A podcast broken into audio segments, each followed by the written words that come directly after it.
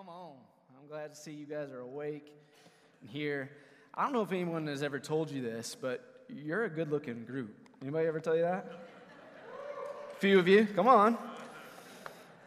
Pastor jokes, right? So lame. Um, we're so... This thing's going to drive me nuts again.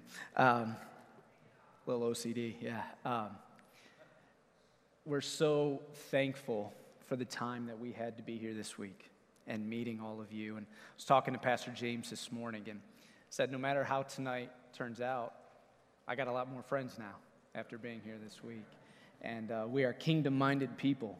And so wherever God has us and whoever God has Uh, for behind this pulpit, you know, uh, it's all about his kingdom and what he's doing and lost souls coming to him. Amen. Can we agree on that? Um, you guys have been incredible this week. Uh, we've had uh, a fun time getting to know you. I hope you've had a fun time getting to know us. Um, we, our hope was is that you could hear our heart and you could hear our passion and uh, what's important to us. I do want to say that we are grateful to have had the time with you guys to hear your hearts and hear what's important to you. And um, I'm not going to sugarcoat things. You guys asked some tough questions. um, but it's all good stuff. You know, it's all good stuff. It's going to come out sooner or later. Am I right? And um, there's some stuff for us to ponder on, some stuff to, to think about. And Um, I met with Pastor Brooks yesterday for breakfast, and what an incredible man. I'm not telling you anything you don't already know. And, uh, yeah, let's give it up for Pastor Brooks.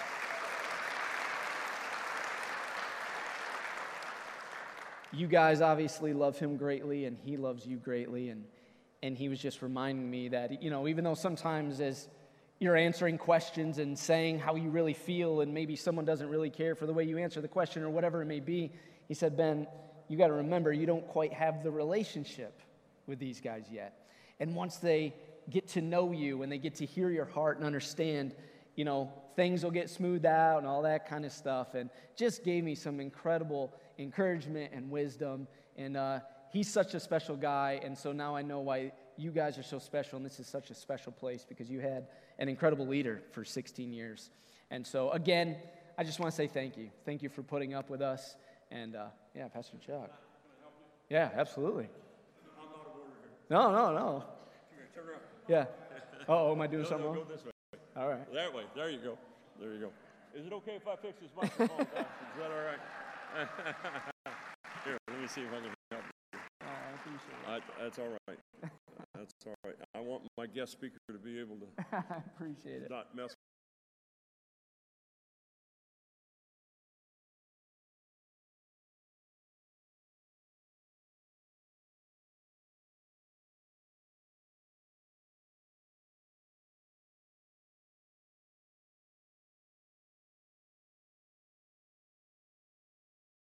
Um, can you do me a favor? Can you turn in your Bibles to John chapter twelve? We're going to read verses twenty-four and twenty-five. John twelve, twenty-four and twenty-five. If you're taking notes today, which I hope that you are, I talked about the importance of that last week. I am a note taker. It's usually on my phone um, for several reasons. Obviously, I retain more when I'm taking notes. But then recall helps, right? You're like, oh, wait, what was that? And you can jump back to it. Big note taker. I hope you guys are as well. If you are taking notes today, the title of my sermon is Planted. Planted. I want to read a few verses found, again, John chapter twelve, verses twenty-four and twenty-five. This is Jesus talking here, and he says, very truly I tell you, unless a kernel of wheat falls to the ground and dies, it remains only a single seed. But if it dies, it produces many seeds. Anyone who loves their life will lose it, while anyone who hates their life in this world will keep it for eternal life. Can we pray one more time? Jesus, we invite your presence into this place. And God, I'm going to boldly pray that each and every person in this room, from the youngest to the oldest, God, would be touched and changed by you today. God, I pray that each and every person in this place would know you better, would know you more, would be closer to you by the time that we leave here today. God, we, we just lay ourselves on the altar and we just say, God, do what only you can do in us. God, have your way in this place. I pray that not one word that leaves my mouth would, would be mine. God, I pray that they would all be yours and that our hearts would be open and ready to receive, Jesus, what you want to say to us. Holy Spirit, have your way in this place. Do something in our hearts today. In Jesus' name, and everyone said, amen, amen. amen. Today, I want to talk a little bit about hopes and dreams. Hopes and dreams. Do you remember when you were a kid growing up what you wanted to be when you were growing up? Do you remember? For some of you, it was a little longer than others, but you can remember, right? And some people wanted to go into space and be an astronaut. Other people, a policeman, a fireman, um, construction, doctor, lawyer, nurse, teacher, whatever it may be. I actually knew a kid who wanted to be an ambulance when he grew up. Yeah, you heard me right, an ambulance. And we would often remind him, you know, we're thinking an ambulance driver, E M T, paramedic, what are, what are you getting at here? He said, no, no, I want to be an ambulance. And we'd often remind him, hey, man, I don't think that's possible. And he would go on to quote Philippians four thirteen, I can do all things through Christ who strengthens me. You know what? I lost touch with him. I don't know what ended up happening, but um, that was his dreams and those were his hopes that as he grew up, he would be an ambulance. We all have these hopes and these dreams when, when we're younger. But I want to talk about today what happens when those hopes and dreams don't quite turn out the way that we wish they would. I started thinking about the disciples, you know, last week. And imagine someone that you were following for years has now been killed and crucified. And it really got me thinking, man, there's been some things in my life, some hopes and dreams in my life that really didn't turn out the way that I had hoped. But today I want to talk about that if we take those hopes and these dreams and we plant them in God, in the love of God, if we commit those to God, we will be shocked, astonished, just floored at what He can do in our lives through our hopes and dreams. Do you guys agree with that? Amen. Listen, if you agree with what I'm saying, at least give me a head nod. If not, an amen. You can even yell out, preach, white boy, preach. I'm okay with that. I'm a former kids pastor. When it gets quiet, I get awkward. You don't want awkward, all right? So a little bit of interaction I'm cool with. So today what I want to do is I want to look at a couple times in Scripture when someone's dreams seem dead, but then God showed up. But then God showed up. My first point today, write this down. What was it all for? What was it all for? So we all know last week was Resurrection Sunday, Easter Sunday, right? And we were celebrating what Jesus did for us. And He went to the cross, and He was placed in a tomb, and He rose on the third day. But as I'm reading through that story, something jumped out at me. And it was actually the way that the disciples and His close followers, their response to Him being killed, to Him being put in a tomb. Have you ever had something in, in life that you worked really hard for? You poured blood, sweat, tears, time, energy, effort into, and then it falls apart? Have you ever had that? Yeah. I would guess that all of us in this room, that's happened. A job, a dream, a hobby, a relationship, and it falls apart. Man, that feeling is the absolute worst. Did I waste my time? What was it all for? I worked so hard, and for what? What happened to it all? Turn in your Bibles to Matthew chapter sixteen. I want to talk about the disciples here for a minute. We read several times, three times specifically, where Jesus so plainly and bluntly says, hey guys, listen, I'm going to be killed, but on the third day I'm going to rise again. And I want to read one of those instances here. Matthew sixteen verse twenty-one says this, from that time on, Jesus began to explain to His disciples that He must go to Jerusalem and suffer many things at the hands of the elders, the chief priests, and the teachers of the law, and that He must be killed, and on the third day, raised, uh, on the third day be raised to life. So again, three times specifically that we read in the Gospels where he says, this is going to happen. Many more times he mentions it in more of an indirect manner or uses metaphors, but he is preparing these guys. This is going to happen. And yet, we read in Mark sixteen, there's a couple ladies going to visit the tomb. And they're going to anoint Jesus' body on the third day, right? That's interesting. They're taking something to anoint a dead body on the third day. Wait a minute. Didn't we just discuss that Jesus said, I'm going to be raised on the third day? So these women are not expecting for him to be alive if they're going to anoint his body. What about the disciples? Where were they? You know where they were?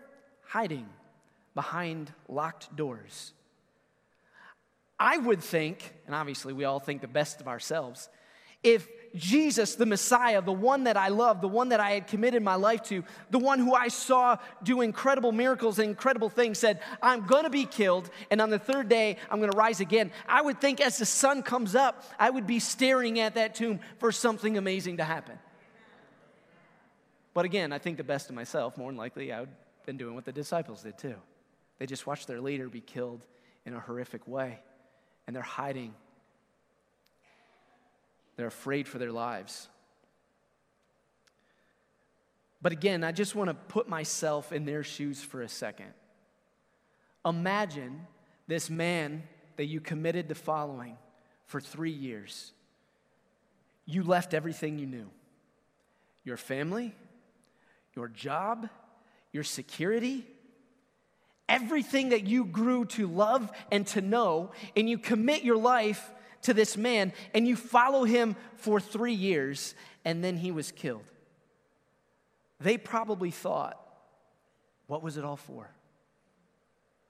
Did I just waste the last three years? I don't understand why he was killed. I don't understand what happened.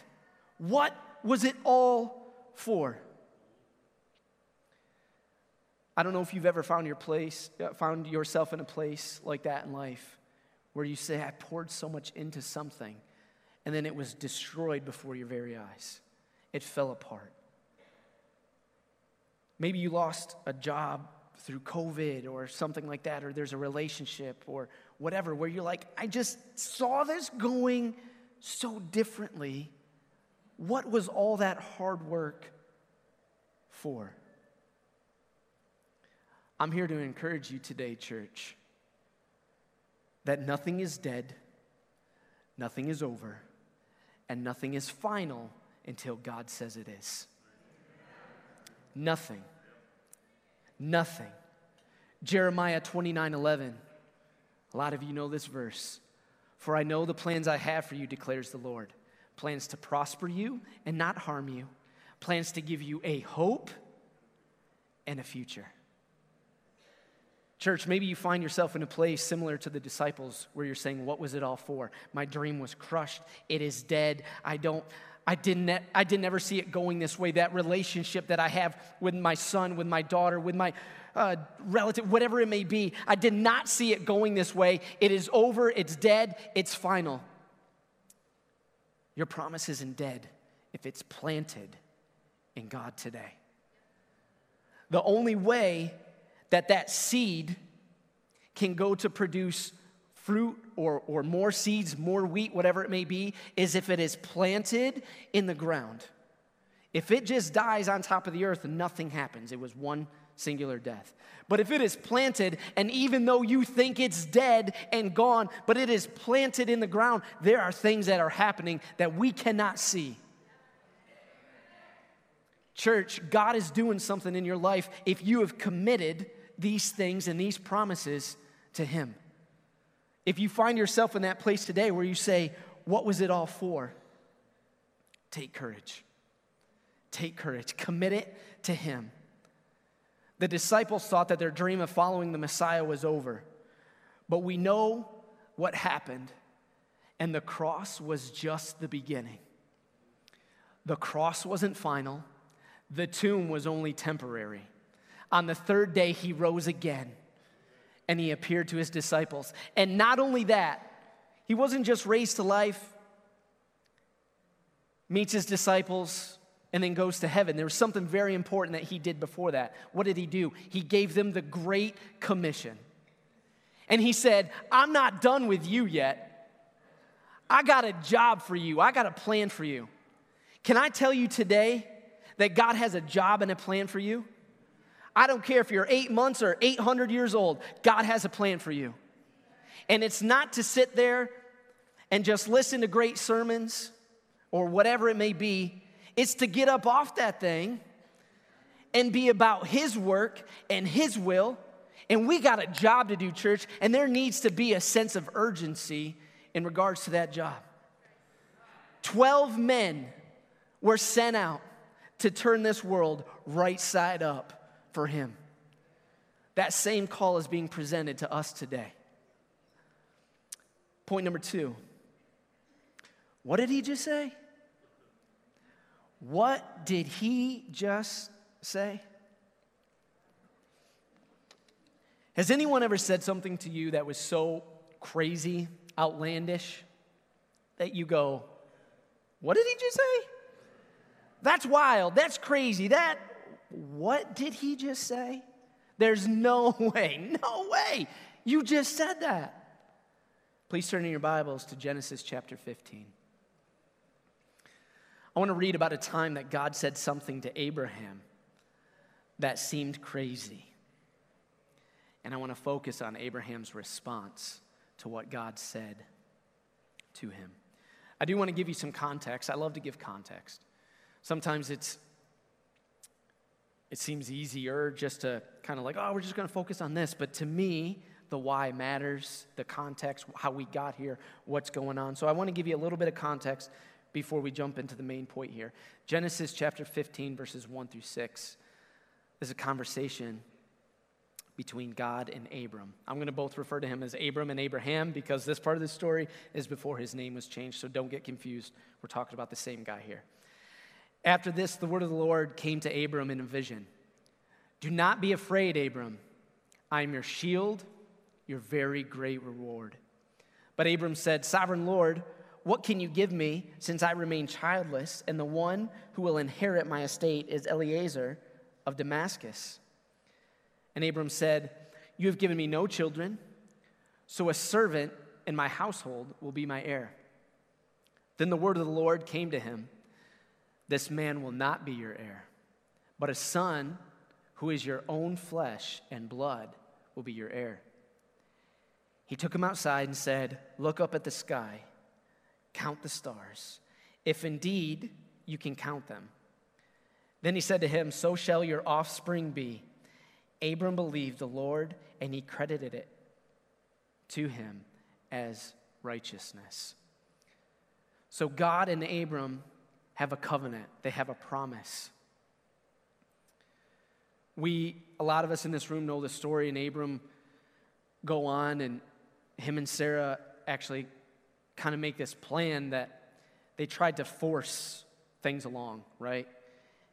And Abram ends up having a son with Ishmael. Or I'm sorry, with Hagar, named Ishmael. And that was not God's plan or God's promise, but they kind of forced the matter.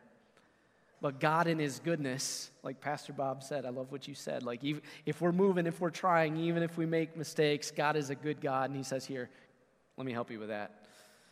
Genesis seventeen nineteen says, Then God said, Yes, but your wife Sarah will bear you a son, and you will call him Isaac. I will establish my covenant with him as an everlasting covenant, covenant for his descendants after him. Now, I want you to flip ahead a few chapters. Turn to Genesis chapter twenty-two. Genesis chapter twenty-two. How many know that there are times in your life where God may call you to lay something down that is not easy to lay down? Have you been there? God asked you to lay a hope, a dream, a plan, a promise, a blessing, to lay it down at his feet. That's hard to do. That is hard to do. And Abraham is going to be asked to do that very thing. Genesis twenty-two, we're going to read, we're going to start in verse one. Sometime later, God tested Abraham. He said to him, Abraham, here I am, he replied. Then God said, take your son, your only son, whom you love, Isaac, and go to the region of Moriah. Sacrifice him there as a burnt offering on a mountain I will show you. My response, what did he just say? What about this, this covenant? What about this promise? Excuse me, you want me to do what? Come again? I, my son that I prayed for, that I longed for, that I waited all these years for, you want me to take this promise that you, you promised me. You gave him to me. You did a miracle and gave me Isaac, and now you're saying, kill him. That's what I would say. I would go, God, can we talk about this? Can I weigh in on this one here? That's what I would want to say. But I want to focus on Abraham's response. And it's interesting, found in verse three. This is what he actually did. It says, early the next morning, Abraham got up and loaded his donkey. He took with him two of his servants and his son Isaac. When he had cut enough wood for the burnt offerings, he set out for the place God had told him about. Pastor Chuck, I don't know about you, but I didn't read anywhere in there where he argued with God. Early the next morning, he got everything ready. He didn't hem and haw. He didn't come up with excuses. You know what, God, I'll get to that, but I got a lunch date tomorrow. We're going to be at Starbucks. Da, da. He didn't do that.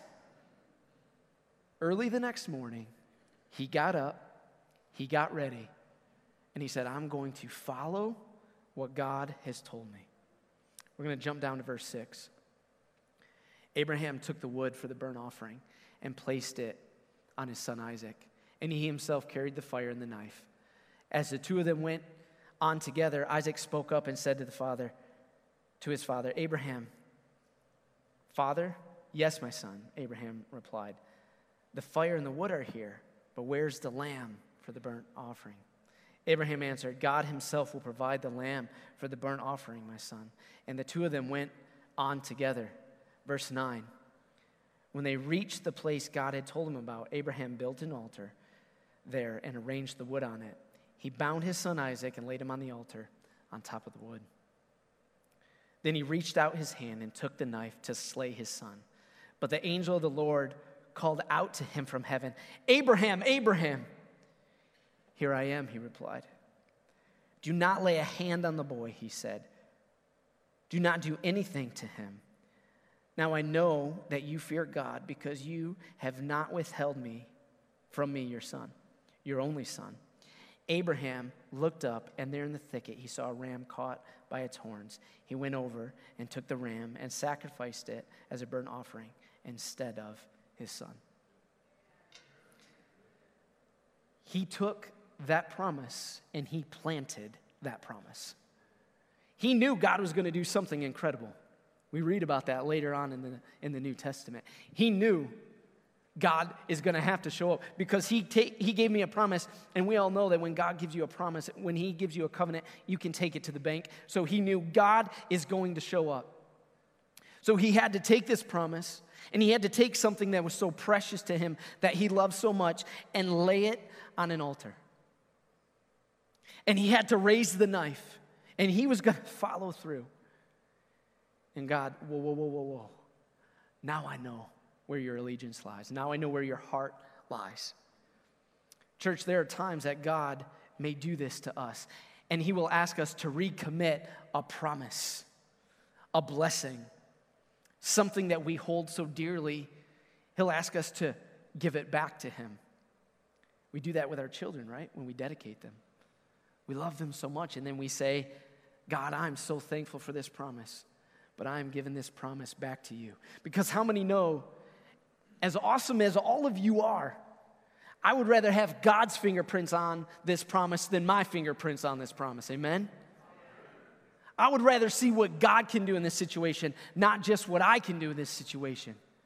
I want to see God move in this promise, not just me in this promise. Takes me to my third and final point. And it's this. I can't do this anymore. I can't do this anymore. I want to take a few minutes and I want to share part of our story with you. How many know in Revelation it says, and they will overcome him, him being Satan, by the blood of the Lamb and the word of their testimony. I have a testimony, church. I'm going to cry a lot.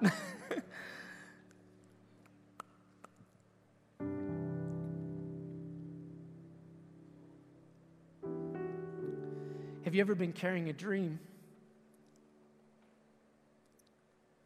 and it hurts? Have you ever had hope and you've hoped and you've wanted and you've dreamed for so long? And it hurts, and those hopes and the dreams are just a reminder of what you don't have or how you are not seeing God move in this specific area in your life. From the time I was a child, I wanted to be a dad. And I know that's not a manly thing to say, probably. Girls dream that up, right? Like, get married and kids and all that stuff. And boys are like, let's break something, let's blow something up. But we did that too, we did that too. But I just wanted to be a dad, and I could not wait to be a dad. And I just could not wait to someday have kids and be a dad. I have, whew, I have an incredible father. He's here today. I could not wait to try to implement some of the things that I had learned from him. And uh, take you down a little bit of a journey, our uh, our, our journey, our story. Don't cry. You'll make me cry. Um, I met my wife through youth group, and uh, we were young, and uh, we became best friends before we ever dated, and then we started dating, and my wife was diagnosed with a disease called polycystic ovarian, and she knew it from the time she was sixteen, and they said, listen, you'll probably struggle to have kids, but it'll happen. Oh, awesome.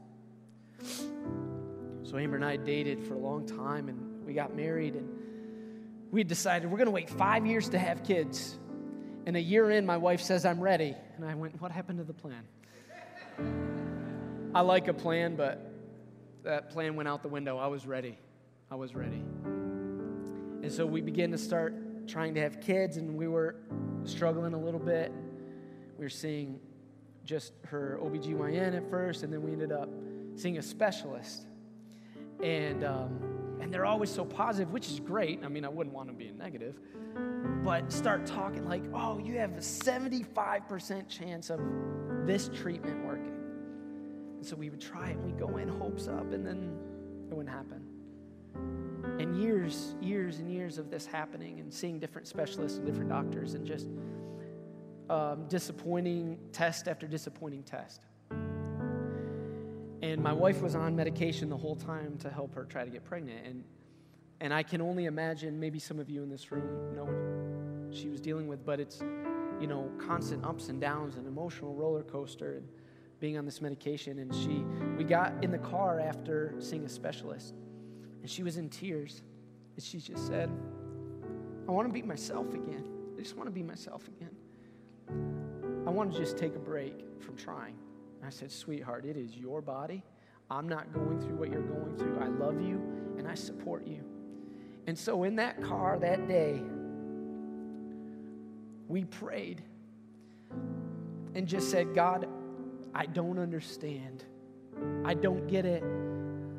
The chances and the odds are in our favor and all this kind of stuff, and it's not happening. But God, we commit this to you. We've tried. I believe in doctors, and I believe in medicine. I believe that God is our healer as well. So we commit it to him. The next day, we get a phone call from a good friend of Amber's. And and I should tell you this as well. My, my parents uh, have adopted eight kids through foster care. So we have four biological kids. I'm the oldest, and then there's eight adopted kids. and I saw how amazing that ministry is and the need. And so here was our plan. Let's have two and adopt two. That's what we want to do. So Amber's friend Ashley called and said, hey, I don't, I know your story and I know what your plans are, but I, I don't know where you're at. But I know a little boy and a little girl who are two and three that need a forever home. Do you want to meet them? So she said, I got to talk to my husband. So we thought and we prayed about it. Within a week, we're meeting these two rambunctious wild children. And fell in love immediately. And they have a wild story. And maybe someday we'll share that story. Uh, but we, we had the opportunity. Their parents' rights had been terminated. They were taken away for neglect. And uh, we had the opportunity to adopt McKinCallie. So we were foster parents just at first for a few weeks, and then we started the adoption process, and, and we got everything done in a year. I mean, which you don't know how big of a miracle that is unless you know how difficult it is. I have some siblings that took five plus years. So within a year that happened, and uh, we adopted them in December, and by June we moved to New York. Long Island, that's where we've been since. And it was really cool because how many know that even when we don't understand, God has a plan, and hindsight can be twenty twenty, right? And we look back, and it's been it's been so cool what God has established in our family and solidified in our family.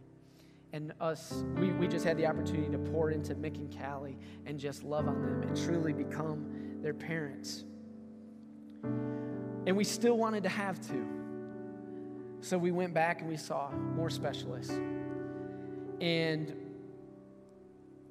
we were coming to the place, and I thank God for, for doctors and nurses that believe in God as well and don't put all of their faith in, in modern medicine, but put their faith in God too. And we sat before this man, Doctor San Ramon, and he said, listen, we've come to the place where you have just as good a chances of getting pregnant with medicine is without. And he told me something interesting. I'm just going to throw this out, out there. This isn't, kind of taking a slight detour here.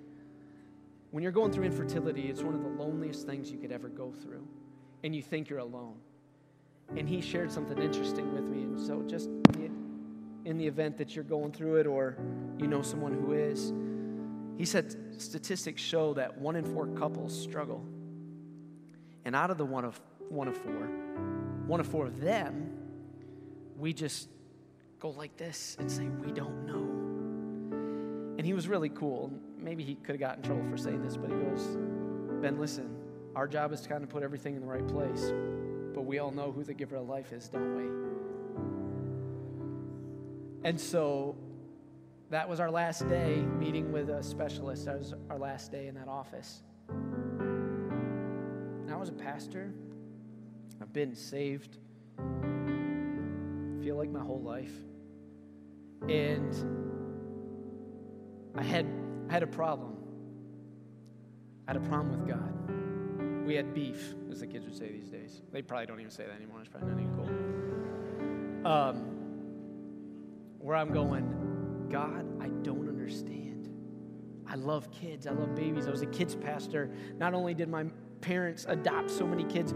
Before then, we had a daycare in our home. I've been surrounded by, by children my entire life. I love kids. I have a heart. I feel like I would make a great father, and I would love to see what half me, half Amber looks like, and, you know, I wanted to see this promise come come true, and, and we were praying still, and but hope began to hurt. That dream began to hurt. And God and I were good in ninety-nine percent of my life, and there was one percent where I'm like, I'm going to hold this against you.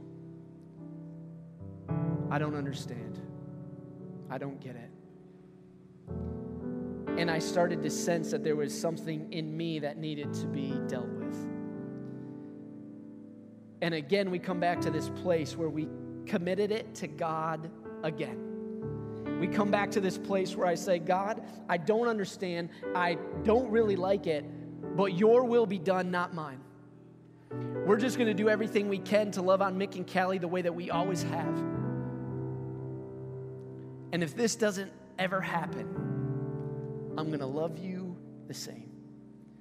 And I'm not saying that in a bragging way, because if we had more time, I would tell you every other way I've messed up, but we'd be here till next Sunday. A couple Thanksgivings ago, my brother and sister-in-law were in town visiting, and my wife would have to take, what she would do is she'd have like a little inkling or feeling like, oh, am I pregnant, am I not? You know, we tried for twelve years. And um, she would have to take a test even though she knew it would be negative so she could move on. So, not to go into too much detail, but generally when you take a pregnancy test, you take it in the morning, right? ten o'clock at night, Thanksgiving. We're sitting around the table, think playing some kind of board game, dominoes, yeah. And my wife screams out, I'm pregnant. And my my brother and his wife look at me, and I go, I'll be right back. So she comes out of the hallway screaming, holding a test, and it says positive. And I go, whoa, whoa, whoa, whoa, whoa, whoa, whoa, whoa, whoa, whoa. Do you have any more? Can you take some more? She said, no, this is my last one. In case anyone's wondering, C V S is open pretty late at night, even on Thanksgiving. I went and bought four more tests. Not lying, we got pictures, and we had five positives.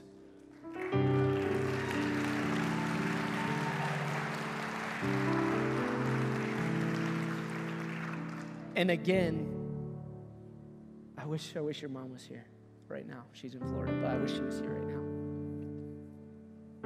She said something so profound.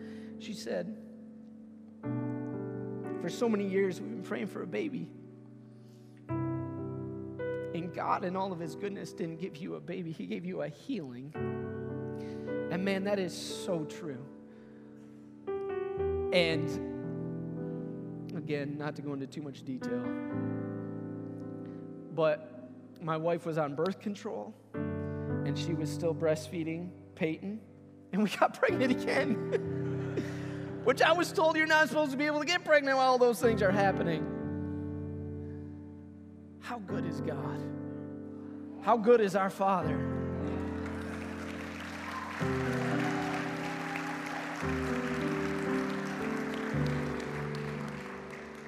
I don't tell you this today to say, look at us or anything like that. I just, I want to share our testimony because it's, it's all him. It's all him. And I, I learned a valuable lesson of what it means to take your hopes and your dreams and plant them in God. Would you stand with me today, church? I'm going to invite our pastoral team to come forward. And what we're going to do is we're going to open up the altars. And one thing I, I hope I've conveyed this week is I don't like just sitting around talking about it. I want to do something about it. And today I feel like there's some decisions that need to be made in this place. We're going to start with an important one first. If you're in this place and you say, Ben, I've heard about Jesus. I've heard about God. But I don't have that relationship with him that you're talking about. Today's your day. Today is your day that you can start that relationship. And there's going to be some amazing couples up here that want to pray with you. And they want to talk to you about that. Maybe you're in this place and you say, I once knew him. I once loved him. I had a relationship, but I walked away. Today is your day. Today is your day. The second part of this altar call is going to be this. Maybe you're in this place and something that I mentioned today struck a chord with you, where you had a dream, you had a hope, you had something that you were that you are so passionately about, and you feel like it has been destroyed, you feel like it has been taken, maybe as a relationship, maybe as a job, maybe whatever it may be, that you say, I've poured so much into this. And today, what I want to challenge you with,